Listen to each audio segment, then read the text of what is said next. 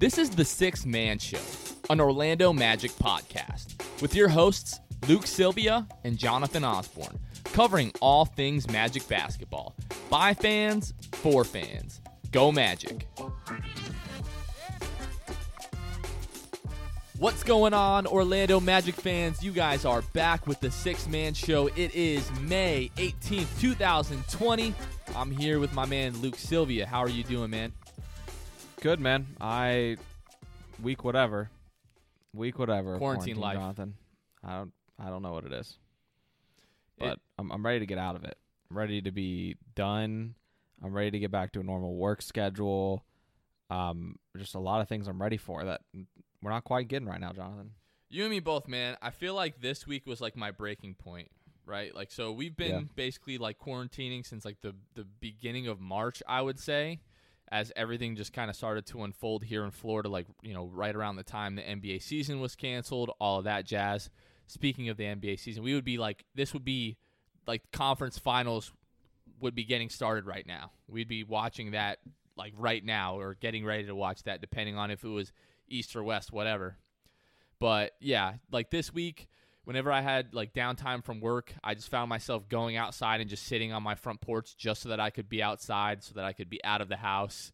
Mm-hmm. Um, like jogging up and down my street, just wh- whatever I can do to like just get some sense of moving around again and, and not just doing nothing but sitting inside. So yeah, I'm I'm ready for it to get over. More importantly, I'm I'm more ready for sports to come back and the NBA to come back, baseball to come back, just eh, all that stuff. I'm just Every, sick of it.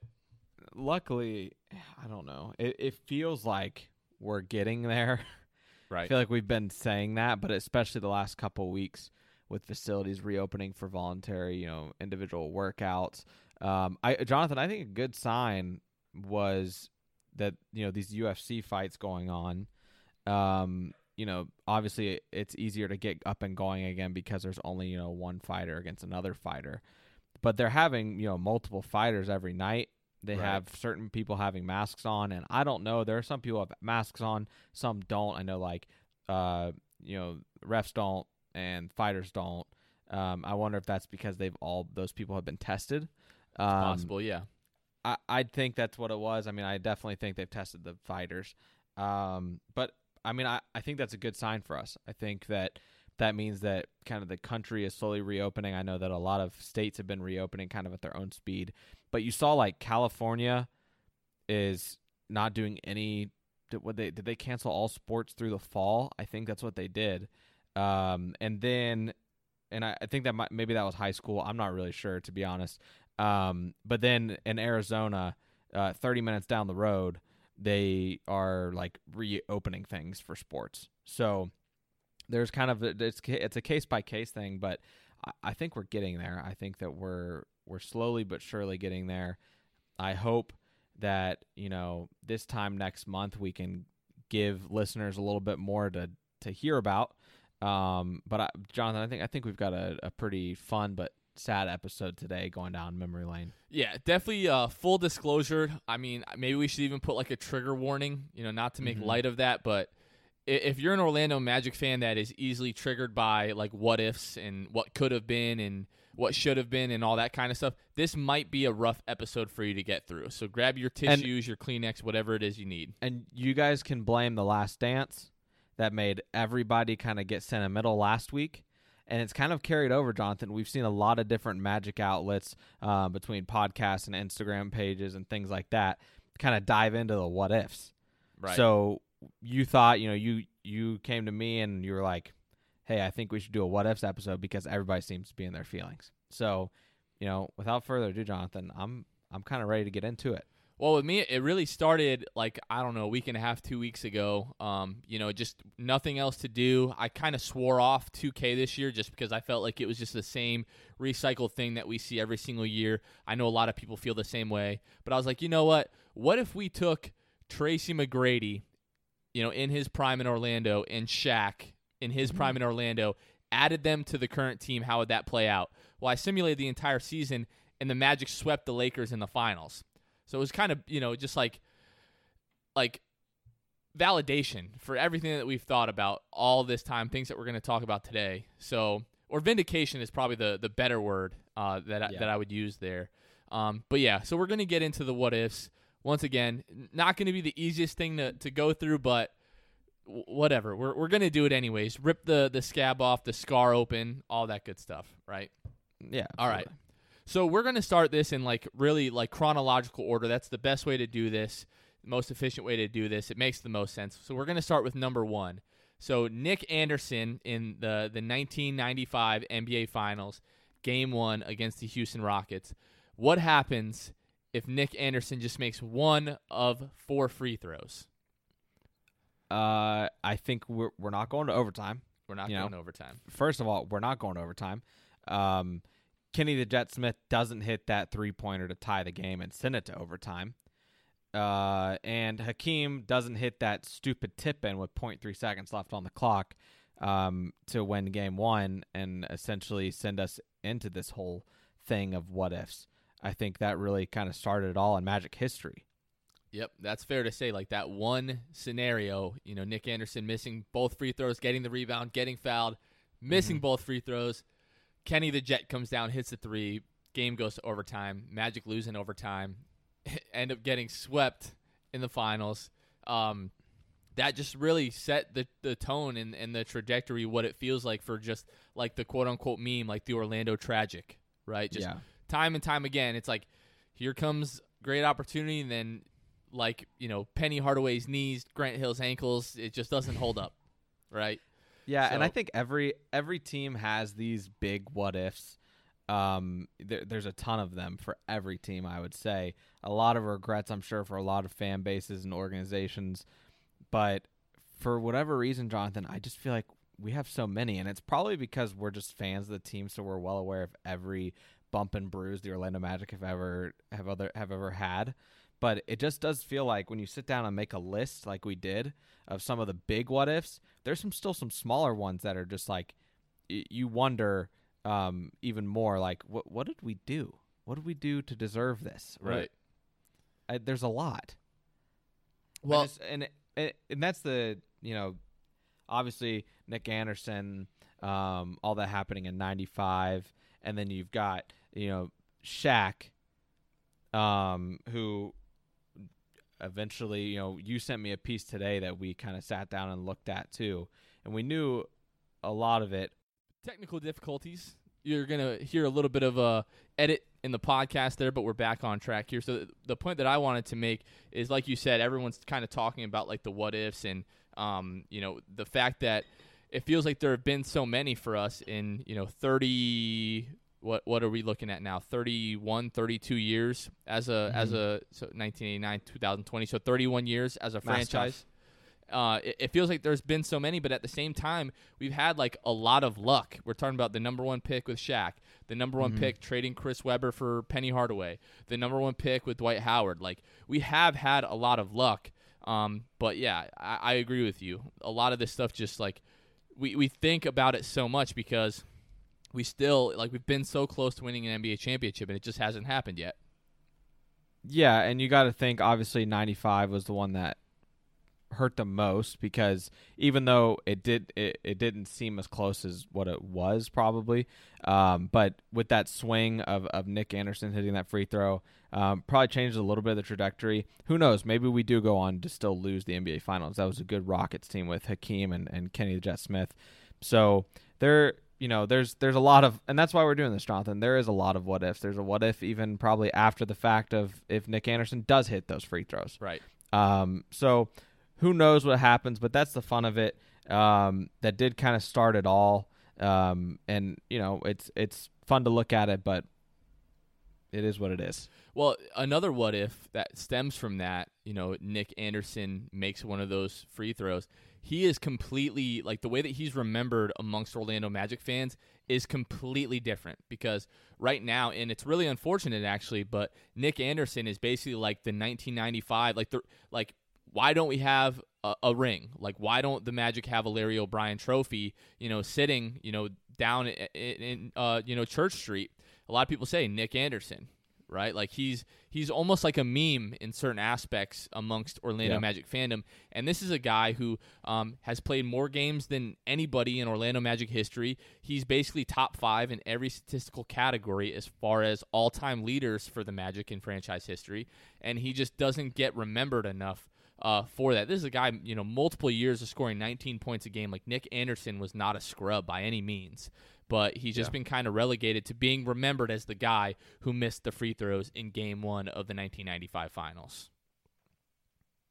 Yeah, and that's something that he's talked about too a lot, obviously. And I believe I saw something recently where he was talking about how he still gets, you know, teased about it from from friends and family, things like that. Something he'll for sure never never let down, uh, live down. But it, like I said, and like I'll probably keep saying, it is what it is. Yeah. So, I mean, obviously, everyone knows, and they went through it on the last dance. The Magic lose in the finals in 1995, and then are swept in the Eastern Conference Finals in 96. Uh, and then that summer, Shaquille O'Neal leaves and signs with the Los Angeles Lakers. So that's where we're going to pick this up next. What if Shaq never leaves? What what happens? There's so much stuff that comes out of this. It's not even funny. Yeah, I, I think you look at it. Shaq leaves after the 95 96 season, goes on to play in LA, putting up just as good of numbers, um, and then ends up, you know, having a, his best year in LA where he had, you know, almost 30 points a game, uh, which he came close to in Orlando. But he, you know, if he sticks around, what happens? Um, I think there's a lot that that obviously could go right. Shaq had was putting up big numbers, um, you know, points per game in the 27s to 30s um, through 2003. Which you think of it, that's the season leading up to Dwight Howard coming to Orlando, right? Right. And so you think, yes, we get Shaq, we probably win a title, um, but that just that throws everything off. Like from Right. then on, it's just free reign as to what happens with the Orlando the team Magic. looks completely different right now. Like You- the, the history of Yeah. the team. No Dwight don't get- Howard. no you don't Tracy know Dwight Howard. You're not even sniffing Dwight Howard. Like people Right. aren't even putting my, Dwight Howard to Orlando in a mock draft that year Right. because Shaq, obviously being the most dominant player in NBA history, probably. Um, i- him being on Orlando changes the whole thing. Maybe you win a championship, maybe you don't. But uh, yeah, that that article that kind of touched on it um, from CBS uh, Sports, it just kind of lays it all out. And like you said, we knew most of it, but then, you know there was just some things in that article that you looked at and you're like, wow, I, I didn't know it was that bad. Like it was bad. Yeah, the way the way that it and, and forgive me, the the name of the the writer is eluding me right now. I can actually pull that up um, and take a quick Joel look. Corry. Joel Corry, thank you, Luke. Um, he he actually was working with the the firm that was managing Shaquille O'Neal at the time, so he was privy to all of this information. And he actually uh, wrote this article back in July uh, of 2016. If you haven't had a chance uh, to read that, you can literally just Google Shaq leaving Orlando, and it's one of the first things that come up comes up. Like uh, Luke mentioned, it's uh, you know from CBS Sports, but uh, he mentioned just he just goes on, and, and we all knew like the general story, right? Like the the Magic, you know, could have signed him to more money. They lowballed him. Um, the Lakers gave him this, you know, huge deal. Obviously, the lure of of the, you know, the history of the Los Angeles Lakers big man comes into play. The lure of him wanting to make movies and do music and all that stuff is talked about. Um, but he kind of denies all that. He just, you know, feels like he was slighted and disrespected by the Magic, so he he basically left town. Now we've also heard recently of the what if of Horace Grant getting the phone call, you know, from Shaquille O'Neal, doesn't answer it, and then the next thing that he knows, Shaq is a Laker. Throw another what if in there. Uh, a few guys, you know, careers look completely different. Obviously, Shaq staying in Orlando, but Penny Hardaway, maybe Penny Hardaway doesn't get hurt. It's crazy to, to think, you know, as high of a regard as we hold Penny Hardaway in, the fact that Penny Hardaway is not a Hall of Famer and most likely will never be a Hall of Famer. If you look at the mm-hmm. numbers, it, it, it kind of makes sense, right? But he was just so good at the peak of his powers, and there was just so much potential there that in you know, 94, 95, you would have asked somebody, you know, is Penny Hardaway going to be a Hall of Famer? They would have bet their life savings on that. So mm-hmm. Penny Hardaway, another guy whose whose history and career just looks so much different. But when you just look at everything that the Magic had to do wrong in this scenario, and it's just like at every turn they're like, "All right, yeah, let's do the wrong thing." Oh, you mean Yeah. we have another chance at Shaq? No, let's Yeah. do the wrong thing. Oh, we have Yeah. another chance. Another like like four to five chances where they could have righted the ship and just made everything right and kept Shaq. Just so many things had to go wrong. Like in the last like you know 30 years, this was the only three year period where every single free agent was an unrestricted free agent.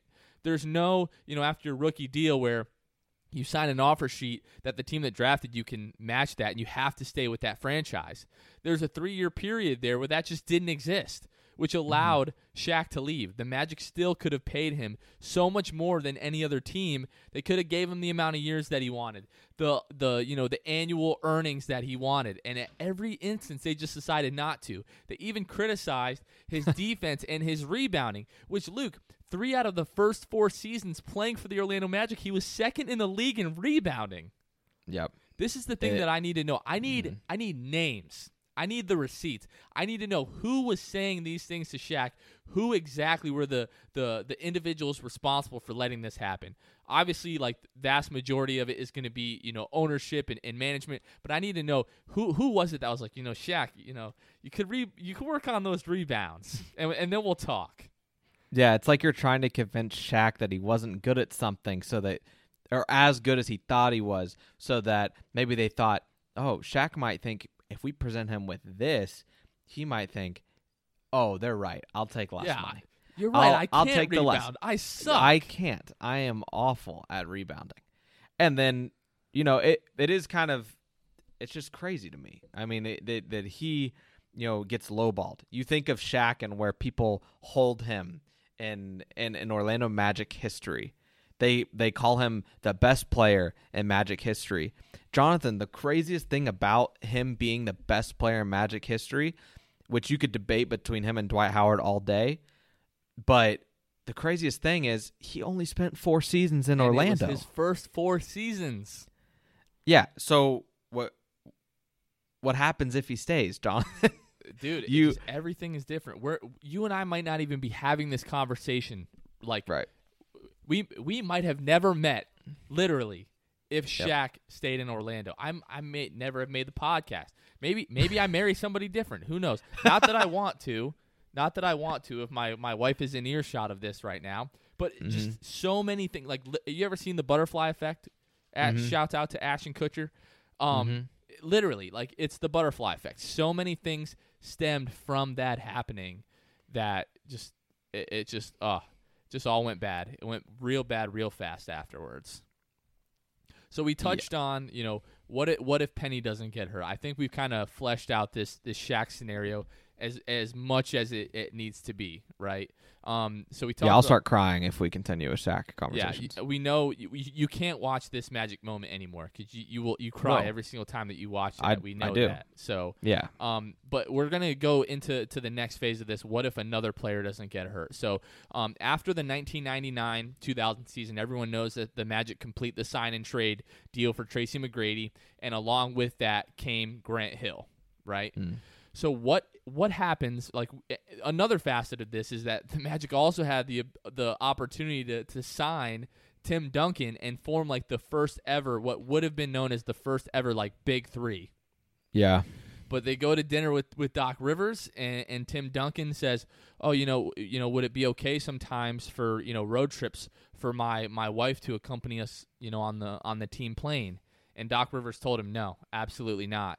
And by all accounts and reports, that was like that was it for for Tim Duncan. He was headed back to San Antonio, headed back to the Spurs. Can can you imagine you you tell a guy who could change your your franchise. We saw what he did in San Antonio. We see the playoff streak that the Spurs were on with Gregg Popovich obviously being a big part, but Timmy D who now is on the bench with them. So, we're talking about Tim Duncan's future's changed too. Right. That doesn't happen with the Spurs. He's not in, uh, not one of the coaches on the bench either right now in 2020. There's a lot of things that also changes about Tim Duncan in general. But can you imagine that there's a lot of reasons and a lot of things you can say to a player to turn them away, but to tell him your wife can't go on the team plane, like you can't do that. Sorry. Do you know how much stuff that players have done while you know on the team plane, uh, on the team plane at the hotels In the locker room. bringing in the guns. locker room. everything. Shout out right? to Gilbert Arenas, who we eventually traded for, but Right. Doc Rivers wasn't there. That's what it was. Right. Wouldn't have happened on a Doc Rivers account. right But that that's the Well, thing, I man. mean, Like under- how, how is under- that the one thing? under Doc Rivers' eye, like we all kind of witnessed like a public kidnapping on Twitter with DeAndre Jordan a few years ago. Mm. So, you know, Doc Rivers has kind of changed his tune on what he's willing to to let fly and what he's not when it comes to you know retaining free agents. Yeah, I I just don't. I, that's one that I still don't get. Um, I know a lot of a lot of Magic fans might not like the the casual Magic fans might not know the Tim Duncan story because it is so it got cut off so quick, Right. and it's just like I, I don't know. I don't know how it happens. Another one of those what ifs that just kind of irk me a little bit. So obviously it's a big what if. Like you know, if, if Tim- Duncan's there, you know, even Grant Hill, that doesn't change the Grant Hill scenario, right? Like Grant Hill is still Mm-hmm. going to be hurt, still going to have you know the problems. Maybe he doesn't you know try to come back as quickly. Maybe he takes more time to heal and extend the longevity of you know his playing career in Orlando, which he did later on in, in Phoenix once he was actually able to get healthy eventually. But I think it changes the you know the the career of Tracy McGrady. You know, Tracy McGrady doesn't feel the the need and, and the the pressure from the organization to play 40 minutes a night, which eventually led to his breakdown later on in, in Houston. So, um, but I don't really think the the Tim Duncan question changes the Grant Hill question. So I do still want to kind of touch on that. So Yeah. what what a lot of people you know don't realize and and, and kind of forget is that like in like 97 98 99 like grant hill was that dude right like grant hill was like the next guy Mhm. like getting like the the Scottie Pippen comparisons and everything like that. 1999, the year before you know the Magic completed the sign and trade for Grant Hill, he averaged 25.8 points per game, 6.6 rebounds, 5.2 assists. So if if the Magic are getting a healthy Grant Hill, like him and Tracy are for real about to do major damage. yeah. Like the league And, uh, is not ready. And Hill gets to Orlando, right? He plays four games that year. Now, here's the part that that you- doesn't have to do with this what if. Really quickly, did you know that in Grant Hill's first season with the Orlando Magic, he shot 100% from three point? Listen, He only played Right. four games, but I saw that. I was like, wow, what a stat that would be. Yeah. I mean, it's kind of like Mar- Marcin Gortat. Pretty sure with us he shot uh, 100%, so or close to it. Love it. uh, from three. I think he only had a maybe it was one for two. Regardless, um, yeah. But the the crazy thing about Grant Hill, he was such a popular player. He played four games that year, and he was an All Star. That's un- unbelievable. That's, I mean, that's crazy. That that is what Orlando had, was a guy who was loved, uh, in his you know four out or five out of the six seasons in Detroit. He was an all star. His rookie year, all star. His numbers kept improving. He played four those, those four games in, in Orlando, and then uh, and then obviously just kind of went on. You can kind of read down the games played list: four games, fourteen games, twenty nine games. Did not play 0304 injury Yeah, with 30, his I ankle. think it was like 37 total games played with the Magic or, or something ridiculous like that. Yeah, he he went on in, in 04 and played a hefty amount um, and started a hefty amount, averaging 20 points a game. But you see, that was the first real, I think, real season that the Magic got from him was 2004, 2005 after it came off that injury uh, with his ankle in 03, 04. But yeah, there's just a lot, a lot of what ifs that that are be thrown around with Grant Hill.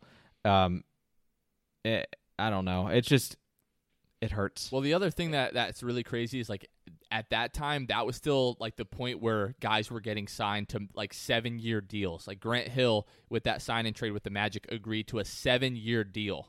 So Yep. as like the the Dwight Howard you know era started and you know Grant Hill was still there. That's why you know I, I was like man like. Looking back on all of that, I was like, wow, like why did he play for so long with the Magic when he initially was hurt for those first four years? And I look back and it was like, man, that was a seven year deal. Like, you know, 2000, I'm, I'm seven years old. I don't remember all the specifics of those deals and, and stuff like that. But so that kind of brings up to my next what if. So, what happens like if the Magic just, what if we don't sign and trade for Grant Hill, right? I'm keeping the caveat that we probably still don't um, sign Tim Duncan. But what if we go out and we just try to build around Tracy McGrady the best that we can?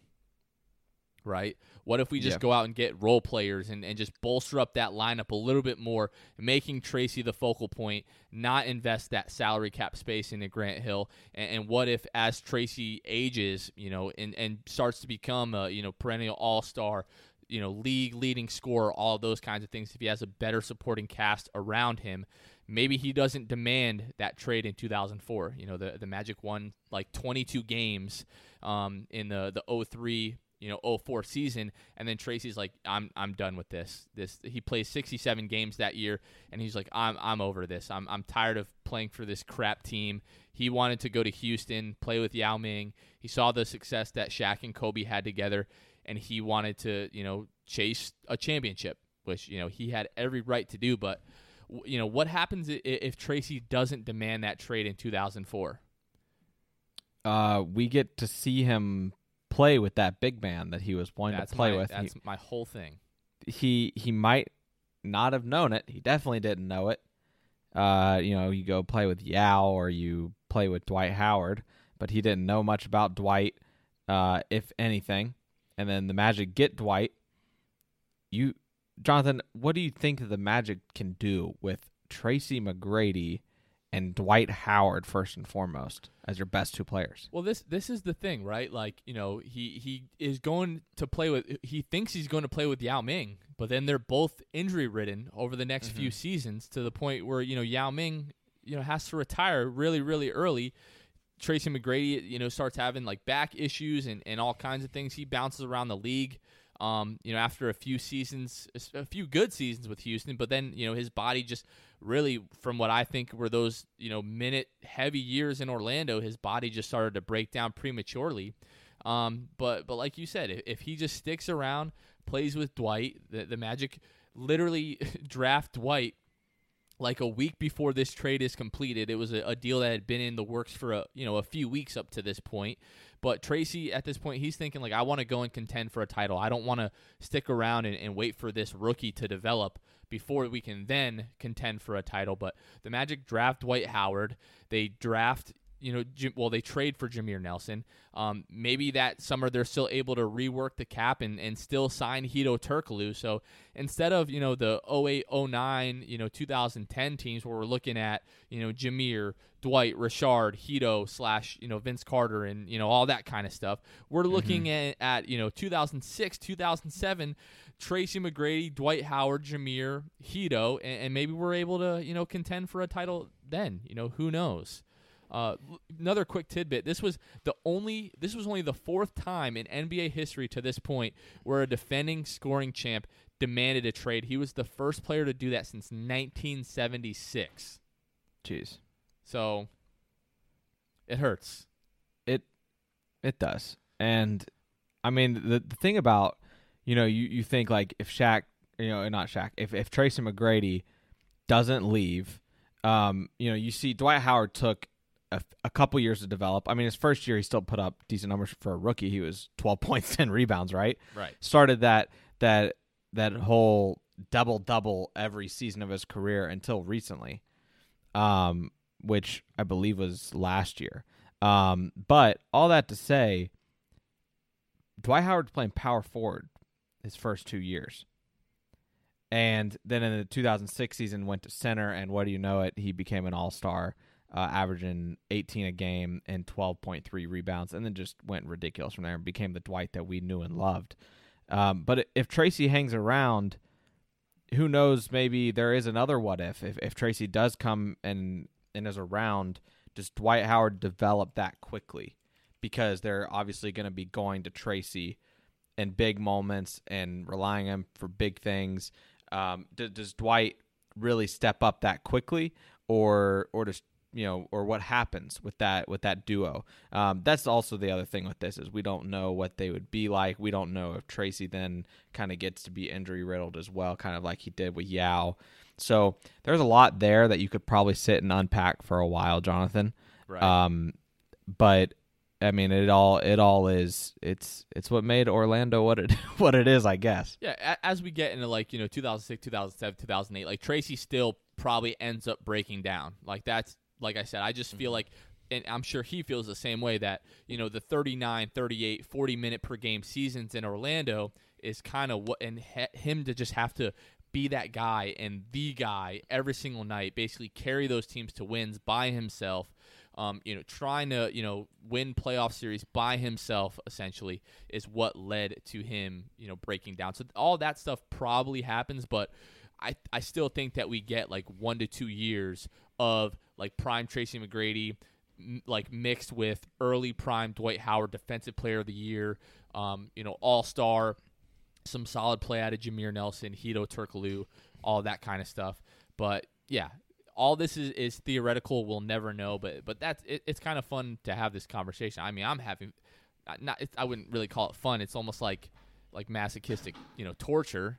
You know, we, we're doing this to ourselves, but uh, you just eh, you just can't help but think, you know, what if, what if, what if. So yeah, there there's a lot, and Jonathan, there's another one. You mentioned Jameer Nelson. We want to fast forward here to the year the Magic made the finals in 2009. I mean, it, Jameer gets hurt. We don't know what happens in the end when you go up against LA with that happening. Like, do do the Magic beat the? Do we have enough? Right? I mean, it was it, it was pretty bad with the, with the Lakers. It was it was not great. Yeah, it was not a great series, you know, at all. But you know, up until that point in 2009, you know, Jameer Nelson was an All Star, 16.7 points per game, 5.4 assists, 3.5 All Star year as well. Best year of his career by far. 50% yep. from the floor, 45% from the three point line that season, Luke. Uh, and then in the finals, obviously, you know, he's coming back, he's rusty, all these things. But in 18 minutes per game, averaged 3.8 points, 2.8 assists, 1.4 rebounds, shot 34.8% from the floor, shot 16% from the three point line. Mm. So, like, things just really did not go well for Jameer Nelson in the finals, the the Magic in the finals. There have been some questions about you know uh, Anthony Johnson, who was the backup point guard for that run that entire season through the the playoffs and then into the finals. You know, Stan Van Gundy basically tells him, "Look, like you know, you're out of the rotation." There's you know stories that he was not happy at all about that, and then it's just it's just kind of a, a weird dynamic. You know, in the um, you know one of the um, like magic moment or whatever that special is called that they do on Fox Sports Florida. It's eluding me at this time, but you know he mentions that before that series, he asked everyone on the team, man to man, one on one, "Are you okay with me if I'm playing?" And he says, if they said if one guy said no that he wasn't going to play. Now, obviously that's easy to say, you know, in hindsight, but at the same time like you're kind of putting those guys in a weird position. What are they going to say? Oh no, our all-star starting point guard at the beginning of the year, this might be your only chance to ever win an NBA finals and I'm going to tell you no, I don't want you to play. Yeah. What are they going to say to the guy? Yeah. And then, you know, they they work him into the rotation and you know, you're he plays essentially 18 minutes a game in those playoffs where you know in most playoffs he was getting like 36 minutes at the most so essentially they they halved his minutes in the rotation which obviously can account for the four points per game but um, who knows maybe if you keep anthony johnson in the lineup i mean maybe maybe you, your play improves on the court as a team just because that's kind of the flow of being in the playoffs but i think in that situation it was Jameer's only All Star year. You had to throw him in there. You couldn't. It, you'd you'd be haunted by what ifs if you didn't throw Jameer Nelson into that lineup. Right, and you know we talk about the fact that like it just really didn't go you know well for the Lakers. So the Magic beat the Lakers both times that they played that season. Um, Jameer Nelson scoring 27 points and 28 points in those games against the Lakers. Mm-hmm. So like you kind of understand where Stan Van Gundy is coming from. Like this is a team that we matched up well, you know, pretty well with during the regular season. Jameer Nelson was a huge part of that obviously everyone knew that you know conditioning one was going to be an issue but that Jameer wasn't going to be at 100% in that series but even if you're getting like 75 to 80% of Jameer in that series coming off of the bench um, that's potentially a game changer because he did play so well against the Lakers in the in the regular season but um, it, it, really just didn't pan out well like nobody played um, you know, really all that well in that finals against the Lakers. You know, they they, they mentioned um, actually in that episode that I was watching on Fox Sports Florida um, that they, they felt like they were ready, like they were going to go and they were going to play really well. And then game one comes, the Magic get blown out, and they're like, oh, we had we had no idea what was going to happen. Like they were not ready to play that series. So then my whole thing is like the next year, like okay, the Magic are going to be ready. They, mm-hmm. they know what to expect. They're going to run it back. But then they make the trade for Vince Carter, you know, because Otis Smith feels like, all right, we need to go out and get, you know, another like elite player, another elite scorer. They think that's going to be Vince Carter. That's arguably the the best um, Orlando Magic team in NBA history, that 2009 2010 team. Uh, but then they lose, you know, in the playoffs to the Boston Celtics. Uh, so yeah. yeah, I mean, it, another what if, right? Like, what if we just would have ran it back with that 2009 team? What would have happened? Like, give them another shot at a title. So yeah, but yeah, I mean, you know, 2009, everyone knows 2010, we lose in, in, in, the playoffs, and then over 2011 and 2012, the whole Dwightmare just begin you know, continues to unfold.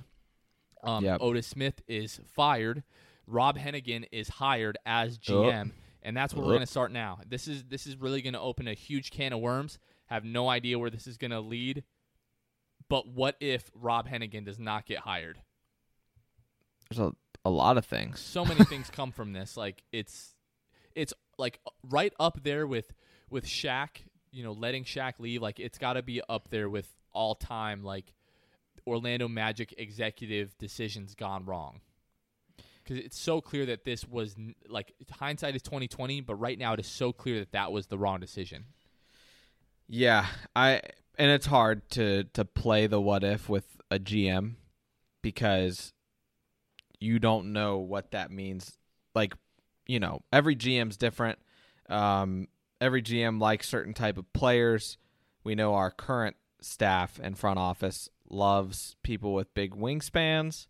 We, you know, it, there's a lot of things that could have happened differently, Jonathan. I mean, players that we might not have ever seen and probably wouldn't have seen in a Magic uniform if Ron Rob Hennigan wasn't at the helm and then a lot of some players, Victor Oladipo, don't get traded, and you get to see that core develop. Right. Well, who knows? Like, if, if no Rob Hennigan, maybe Victor Oladipo doesn't get drafted. Right? right. and that's what I'm saying. There's a lot of things that you you you it's have really to, hard to. That's what this, this is. It's all speculation. Right. Yeah, it is. But it, at the same time, I don't know. Maybe maybe Oladipo still does get drafted. I mean, he he was one of the one of the best players in that in that draft that year. Um, and maybe the Magic still take him, and then maybe you don't deal him down the road. I think that that's probably the biggest thing with Hennigan. That's my what if. What if Oladipo stays? You could argue that Oladipo going to OKC and being with paired with Russ helped his growth. What he which what was what he wasn't getting in Orlando. I think it's it's easy to uh you know, it, it's not hard to kind of place some blame on the developmental staff of Orlando of old during that Rob Hennigan era. There were some players who just didn't develop. Um, and then you saw Oladipo go to OKC, kind of find his rhythm. And now you see him in Indiana. Obviously, those injuries have hurt him, but imagine if you had Oladipo with the roster that we've got. Obviously, there's some players who might not be there, but and that's the risk you run with this. But at the same time, who knows? Oladipo would be uh, pretty nice to have on the roster during this this time. Yeah, I definitely think it, it's so hard uh, to play the what if with with the Oladipo thing because I'm my biggest thing with Vic is like he didn't have the superstar, you know, at the practice facility, you know, in the locker room, um, you know, during film sessions that he did in Russell Westbrook in, in OKC, right? Being able to see that guy every single day, and Victor Oladipo has said this himself. Um, you saw it with his body transformation after he was traded from OKC to the Pacers, that he saw what it took every single day to be the guy for a franchise. Uh, and he didn't have that experience in, in Orlando. So it's just like looking back on it, it sucks that the question was really do we pay Oladipo? Do we pay Evan Fournier? And at the time, with me, it was like, all right, we know what Evan Fournier is we still don't know what Oladipo is going to be. Like sometimes he's this guy who is going to put up, you know, 13 points in a game, going to be really solid on the defensive end, but he's going to have four to five turnovers in a game. Some nights he's going to come out and drop 27 points, shoot, you know, 4 of 8 from the three-point line, add 9 rebounds, you know, 4 assists, 3 steals and 2 blocks, right? Which we've seen him be at times uh, for the Indiana Pacers now. But it, it just sucks that that's really what it came down to. They decided Fournier over Oladipo essentially. They decided they really needed to go and get a name, which was Serge Ibaka, right? They decided Yep. to pay Evan Fournier $18 million a year. Still don't understand giving him the fifth year player option. I don't understand why that was necessary to sign Evan Fournier. Sign, you know, Bismack Biyombo to 17, 18 million dollars that 18, that yeah. season. Just like I you could just run down so many things with Oh. with Rob Hennigan. Also, Jonathan, um, other GMs don't tweet out the whiteboard uh, yeah. of oh my gosh. of players they're looking at too. People that's, that's, another still that's still truly. Rob Hennigan gem. Well, you saw you saw it in the the NBA draft this year that uh, John Gruden behind him had like their their draft targets on the board, and people were making Orlando Magic Rob Hennigan memes. It's like like good grief, like and, and honestly, like whoever posted that photo, like I mean, whoever took that photo should be like, um, did you did you guys see th- what's in the background here? Yeah, like that that was just unfortunately a failure organizationally on multiple levels before it got to Twitter and now it's just become a meme. But talking about Rob Hennigan we can just look at like the coaching decisions. Jacques Vaughn right? And then you fire him and then James Borrego is the interim. Like that's fine right? But then we hire Scott Skiles who that mm-hmm. felt like it had Alex Martins and the DeVos family's hands all over it. Scott Skiles tries to quit in January of that season. Elfrid Payton gets hurt. The Magic go like 2 and 14 we were 19 and 13 at the end of you know the end of December that year. It really felt like all right the Magic are back but then just completely fall apart in January. He tries to quit. He does quit in May then they hire Frank Vogel. He's not the guy. They're talking about, you know, the playoffs. Mario Hezonja has like the the infamous like Warlando thing. Um, Yeah. That becomes a whole thing. And then we look at the players. We look at, you know, um, trading Victor Oladipo. We look at drafting Mario Hezonja. We talk about Scott Skiles forcing him to trade um, Tobias Harris for Ersan Ilyasova and Brandon Jennings. Like I remember Brandon Jennings not getting re-signed by the Magic and tweeting out, "I'm gonna pretend like Orlando never happened," and then deleting the tweet not long after that. Just so many things. Like ah man, you touched on Hezonja a little bit. Uh the, the Scott Skiles hire is a huge what if with Mario Hezonja. well, the other thing with Mario Hezonja that hurts a lot and kind of gets drowned in the whole just blunder of what everything was. You were obviously the one thing like Hennigan couldn't help that the Magic were one spot away from landing Kristaps Porzingis. Right. Um, but what Hennigan could help was the fact that uh, a guy named Devin Booker was still on the board when he took Mario Hezonja. Right. Um, Booker, I think, went on to average 10 or 11 that year, 12 that year, while Hezonja averaged 5. Devin Booker continued to progress while Hezonja, you know, was averaging 5 points a game. He finally had that season where he had those 10 points a game. I think that was Um, the, the the Vogel, the first Vogel season. Yeah, and um, there's there's a what if there with Hezonja and and Hennigan. You take Devin Booker instead. You take Myles Turner instead. You take, t- I don't know, Justice Winslow was still there. Right. Well, so My Yeah. my thing with Mario Hezonja is like I really feel like what it was was that Scott Skiles just would not give him a long enough leash. Like I remember I remember this I I remember being so hyped this summer. Um, that that was the 2015 summer. So we had drafted Aaron Gordon the year before. So he was he was hurt throughout you know his rookie season.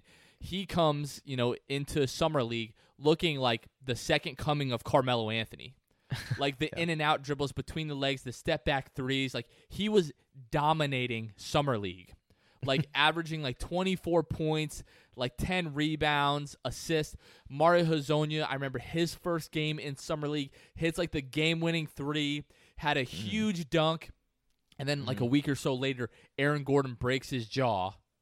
And then like it just seems like from that point it was like okay Maybe the the broken jaw kind of he, he never really had like a healthy summer. That's what we were waiting for with Aaron Gordon. Like when is he going to have a full healthy summer where he has, you know, the same coach? And that's what this whole year for me was. Like Aaron Gordon's going to be an all-star this year because it's his first healthy summer. It's his his his first real season being healthy for an entire offseason, having the same coach. We saw, you know, the strides that he took last year. We saw, you know, um, what was that game four last year when he was going at Kawhi Leonard just mm-hmm. like you know 23 points or whatever it was. So this was supposed to be like the Aaron Gordon year, but so but back to Mario Hezonja, I I totally blame that whole situation on it just was not the right player coach fit with Scott Skiles and, and Hezonja. Every single time he made a mistake, he was instantly out of the game, just ruined any confidence that he had. Going into the draft, this kid had a, a, a confidence or like an arrogance, a arrogance and, and um, like cockiness level. Why should yeah. I go watch Messi play football? He should come watch yeah, me play Messi basketball. come watch me play. Right? Mm-hmm. So like ah now he, you know, a lot of people have said that, you know, they could tell that that guy was never going to be an NBA player, but just I remember watching that summer league game and being so excited for Elfrid Payton, Aaron Gordon, and Mario Hezonja at the time. And that that statement right now just sounds so ridiculous. Yeah, you said that, and I tried not to chuckle. To yeah. be honest with you. So, oh, so many what ifs. I mean, what if we don't get coronavirus? What if Jonathan Isaac doesn't, right. you know, uh, injure his knee New Year's Day of this year? Mm-hmm. It's just so many things. It's I, the life we lead, Jonathan. I, am really, really sad now, but this was like this was like therapeutic. Yeah, like it, this, this. I feel like I've I've I've talked my feelings out, and I'm a new man. Yeah, I would. I is. wouldn't say that. I think probably in about two months I'll look back on all these things and be like really ups- like upset and sad about them. But for right now, like I'm okay. I yeah. I'm not okay, but I'm gonna act like I'm okay. Right. Right. So I don't have anything else. I mean, there's like just we could play this game really all day, but I, I feel like we hit on like what most Magic fans are thinking. If if you've been following this team for any length of time, you've heard most of these stories. Um, I don't have any other what ifs. I I could probably think of some, but I, I don't think we need them. My major thing right now is like, what if like we don't get back to basketball anytime soon? That would really suck. You'll have to check in on me. we're still we're I, still I hoping for Luke's sake that there's going to be college football. We'll we'll have to call an ambulance oh, if if oh boy. college football gets canceled. I'm I'm optimistic about college football just because I see that the NBA is getting back somewhat to to to normalcy. They're they're letting players back in facilities. We're just kind of waiting for that other shoe to drop, and and see when. What well first the the the biggest thing is what venues are they going to choose because they've they've been proposed by both Disney and Vegas. They've both that both parties have said we will do it We'll make it happen. Please, you know, essentially, because it's a big opportunity for both places. It can make a lot of money. They can make a lot of money, and Disney, who is a, a place that, um, Disney is is is a place, an organization, a corporation that has lost a lot of money over these last, you know, the last month, two months since they shut down permanently their parks this is a big thing that you know I don't know exactly how they get cut in on money. That's another thing, Jonathan, that um, I know I've said this many times. I don't envy what these guys have to decide. Right. Um, how you work these contracts. They, there's a lot of paperwork that has to be gone through that we really don't. You know, we, I hate paperwork. We we know nothing about. I don't I don't read licensing agreements, Jonathan. I'm not. I wouldn't want to sit down and and look at all these the all the underlying things and small print of what Disney's gonna require. You know, knowing Disney, they'll they'll try to get a good cut of money. But and that maybe that shoots them in the foot. I don't know, but I hope uh, my vote is for Disney just because we are an Orlando Magic podcast, Facts. so that would be fun to to be able to see Disney kind of uh, get that. Not that they need any more exposure than they've gotten, but um, than they have. But Jonathan, I, I it just comes down to the same thing we've been doing the last two months. We're in the waiting game. Absolutely. And we're going to continue to wait. But while we're waiting, we're going to continue to bring you guys episodes every single Monday. So be on the lookout for that. Um, you know, we're just going to make things up to talk about until we actually have basketball and free agency and trade rumors and draft stuff to talk about, all that kind of stuff. Um, we're just going to keep making this stuff up as we go. So we appreciate you guys uh, listening. Uh, Luke, unless we have anything else, man, I'm going to end it out here. Uh, for Luke, this has been Jonathan. Thanks for listening to the Sixth Man Show, and we will catch you guys next time. See ya. Thanks for listening to the Sixth Man Show. Be sure to subscribe on iTunes, Spotify, Google Play, and Stitcher to get new episodes downloaded directly to your phone. Please take a minute to give us a five star rating and a review. It would really help us out a lot. Follow us on Twitter and Instagram at Sixth Man Show and like us on Facebook. We'll catch you guys next time. Go Magic.